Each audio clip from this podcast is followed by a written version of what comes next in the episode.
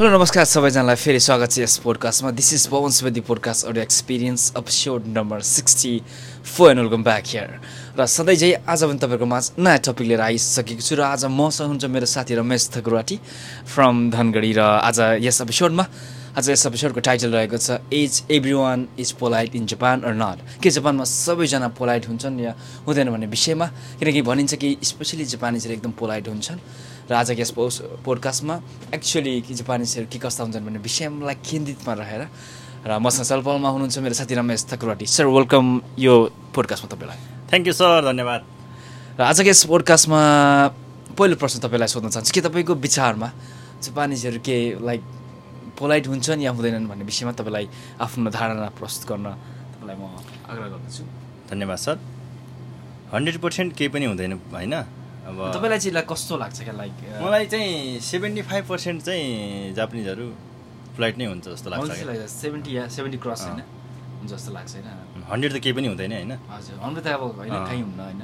तर more than seventy percent मलाई लाग्छ पोलाइट हुन्छ जस्तो हजुर। अनि तपाईँलाई चाहिँ के कुरोमा चाहिँ लाइक पोलाइट हुन्छ जस्तो लाग्छ तपाईँलाई? कसरी चाहिँ तपाईँले डिस्क्राइब गर्नुहुन्छ भने पोलाइटलाई जस्तै यहाँको सरकारी अफिसहरू होइन?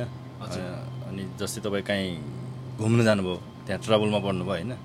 त्यहाँ केही कुरा सोध्नुभयो भने मजाले भनिदिने होइन? अनि सेचमे गरिदिने जापानिज भन्दा Explain गरिदिने। एक्सप्लेन गरिदिने। त्यो पनि हो। त्योहरू धेरै कुराहरू छ। अनि मलाई चाहिँ स्पेसली जापानको मनपर्ने भनेको चाहिँ होइन हजुर। लाइक कस्टमर भएर हामी गएपछि चाहिँ होइन एकदमै राम्रो सर्भ हामीले स- सर्भिस पाइन्छ। त्यो चाहिँ तपाईँलाई कस्तो लाग्छ लाइक फिल कस्तो गर्नु भएको तपाईँ? अँ त्यही त हामी कस्टमर भएर गयो भने चाहिँ एकदमै राम्रो उनीहरूले गर्छ होइन। अब हामी उनीहरू कस्टमर भएर आयो भने चाहिँ हाम्रोबाट कति केही कुरा नपुगे जस्तो चाहिँ लाग्छ क्या अँ। अनि भएर चाहिँ उनीहरूले अलि तर भनिन्छ कि you know like rich people र अलिक मिडियम लेभलको पिक्चर पिपलको लाइक. बिहेभियर फरक हुन्छ भन्ने गर्छ नि जापानिज तपाईँलाई कस्तो लाग्छ? अँ त्यो मैले पनि सुनेको छ होइन? त्यो किनभने चाहिँ व्यवहारमा चाहिँ तपाईँले तपाईँलाई फेस गर्नु भएको छ जस्तो। एक्चुअली चाहिँ तपाईँलाई त्यस्तो त्यो चाहिँ हुन्छ। मैले कम्पनीमा काम गर्छु अहिले होइन? अनि स्टोरमा अनि कहिलेकाहीँ त्यस्तो आइरहेको हुन्छ क्या। अब अलिक पैसा भएको मान्छे र नभएको मान्छेमा यसो देखिरहेको हुन्छ क्या व्यवहार चाहिँ होइन? उनीहरूले अब अलिक उनीहरूले काम गर्दाखेरि पनि काम त्यस्तै किसिमको हुन्छ नि त लेभल होइन? काम गर्दा उनीहरूलाई गाह्रो हुन्छ होला अनि त्यस्तै किसिमको व्यवहार प्रेसर पनि हुन्छ प्रेसर? भएर चाहिँ हुनसक्छ, होइन? त्यो चाहिँ बुझ्नुपर्छ हामीले। दोस्रो क्वेसन तपाईँ माझ प्रस्तुत गर्न गइरहेको छ दोस्रो क्वेसन छ कि तपाईँलाई चाहिँ जापान आएपछि सबैभन्दा जापानको तपाईँले यदि लाइक मातोमै गर्ने र सबै यदि हेर्ने हो भने तपाईँलाई जापानको के चाहिँ एकदम मनपर्छ तपाईँलाई? एकदम मनपर्ने भनेको चाहिँ यहाँको होइन अहिले म टोकियोमा भएर चाहिँ सरसफाइ र अर्को टाइम धेरै कुराहरू छ होइन? एक एक नम्बर चाहिँ सरसफाइ त्यसपछि टाइम होइन? अनि जापानिजहरू काम गर्ने तरिकाहरू होइन? यस्तो यस्तै कुराहरू धेरै कुराहरू छ दियोस् मनपर्छ तपाईँलाई। हजुर। अब तपाईँलाई नेक्स्ट क्वेसन अर्को छ। जापानिज फुडहरू भन्छ एकदम हेल्दी हुन्छ र बेस्ट फुड भनिन्छ। तपाईँलाई चाहिँ जापानको जापानिज फुडहरूमध्ये सबैभन्दा मनपर्ने फुड चाहिँ के कुन मनपर्छ पक्कै पनि हेल्दी भनेको चाहिँ तपाईँको यहाँको फुडहरू होइन? तपाईँको जस्तै दस दस दस दिन अगाडि एक्सपायर हुने डेटहरू दस दिन अगाडि नै निकाल्छ होइन? त्यहाँ लेखेकै हुन्छ होइन? त्यस्तो फुडहरू अनि मलाई मलाई मनपर्ने चाहिँ धेरै नै छ भनौँ होइन? एउटाको नाम एउटामा चाहिँ अब एउटा तानतानमी रामेन भन्ने छ। त्यो खान्छु मैले प्रायः चाहिँ। भनेपछि number two number number fourth question तपाईँलाई गर्छु ल। जापानको चाहिँ तपाईँलाई अलिकति नराम्रो पक्ष सबै सबै राम्रो तपाईँलाई राम्रो लागिरहेको छ जापान होइन मलाई पनि एकदम राम्रो लाग्छ म जापानमा छु तर यदि नराम्रो पक्ष जापानको यदि केलाउनु परेमा तपाईँ केलाई लागि लिनुहुन्छ जस्तो लाग्छ? मैले अघि नै भने होइन हन्ड्रेड केही पनि हुँदैन नराम्रो पक्ष पनि हुन्छ होइन राम्रो पक्षमा यहाँको नराम्रो पक्ष चाहिँ के हुन्छ भने काम काम बढी होइन। अब तपाईँको मसँग एउटा जापानीले काम गर्छ हप्तामा त्यसले सातै दिन नाइट काम गर्छ क्या। त्यसले त त्यति नगरे नै हुन्छ नि त होइन। उसको बालबच्चा पनि छैन अस्ति भर्खरै बिहे गरेको हो दुईजना उसको बुढी नि होइन उसको वाइफ। पनि अँ, वाइफ पनि काम गरिरहेछ होइन उनी काम गरिरहेछ सातै नाइट काम गर्छु भन्छ।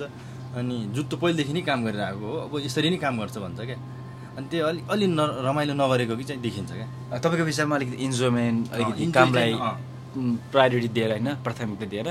इन्जोयमेन्टलाई चाहिँ एकदमै कम गरेको चाहिँ देखिन्छ। मलाई पनि त्यो एप्रिसिएट छु यो कुरोमा होइन। र तपाईँलाई लास्ट क्वेसन्स के जापानमा आएको लगभग साढे तिन वर्ष भयो हामी सँगै आएको र योलाई मूल्याङ्कन गर्ने हो तपाईँलाई के जापानमा लाइक खुसी हुनुहुन्छ? लाइक कसरी लिनुहुन्छ सर क्या?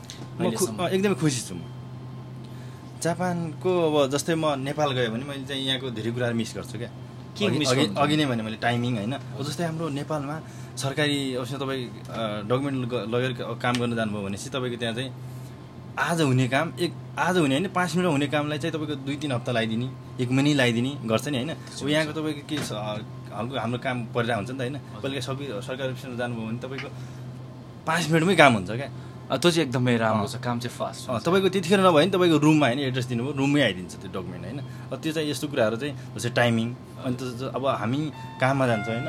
दस बजेको काममा जानु पऱ्यो भने हामी नौ बजे जति जतिखेर निस्क्यो भने हाम्रो के अरे एकीमा चाहिँ स्टेसनमा ट्रेन चाहिँ हुन्छ वान वान टू टू मिनटमा आइरहेको हुन्छ क्या। एकदमै है यस्तो यो टाइमिङहरू सुविधाजनक अनि यहाँको सरसफाइहरू होइन? अनि जापानिजको काम गर्ने तरिकाहरू यो चाहिँ मिस गर्छु मैले।